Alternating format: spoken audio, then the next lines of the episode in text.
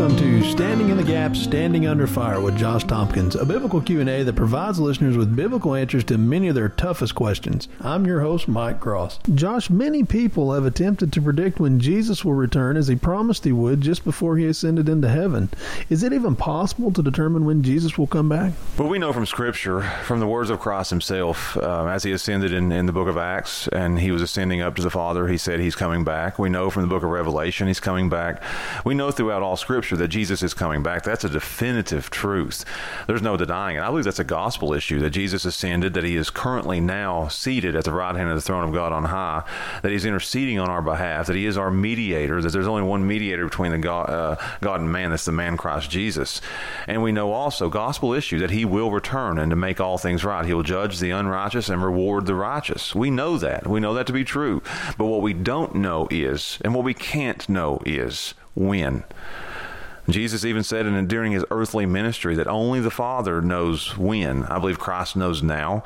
I believe that was uh, just during the time he was here on earth that he didn't know. I believe being ascended to the Father, he knows now when he's coming back. But we can't know that. We, we don't know it. We can't guess it. We can't predict it. It's fruitless. It's a waste of time. There's been all kinds of people that have obsessed over it. It's been tried. It's everyone, everyone that has ever tried has been wrong. There was people in the 80s that was like 88 reasons why Jesus is coming back in 1988. Go find that book now. It's it's wrong. They they were wrong. Nobody has ever picked the return of Christ. You got all these end times experts that'll try to chart it and graph it and put it in a timetable. They're wrong. They they can never figure out not not not just the minute he's going to return, the, not the day. I mean, you can pick a season, but you can't pick a day. You can't pick a time. You can't pick a year. You can't know that. The Bible is clear.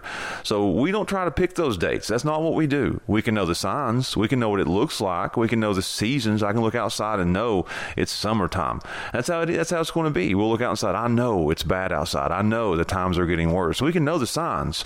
We can't know the day, and we can anticipate, and we should look forward to that when Jesus is going to come back and make all things right, make all things well. Uh, so we anticipate that, but we will never know the hour. We will never know the day. We will never know the year. So we need to spend our time preparing our hearts by being faithful in our lives and by telling others to be prepared for Jesus to come back. Thanks for that. And again, that's Josh Tompkins, pastor of West End Baptist Church. We love hearing from our listeners and hope to hear from you soon. If you have biblical questions and would like to have them answered, log on to our website at www.westendbsg.org and leave them there. And feel free to find us on Facebook, Twitter, and Instagram by logging in and searching for us using at West End Baptist Church.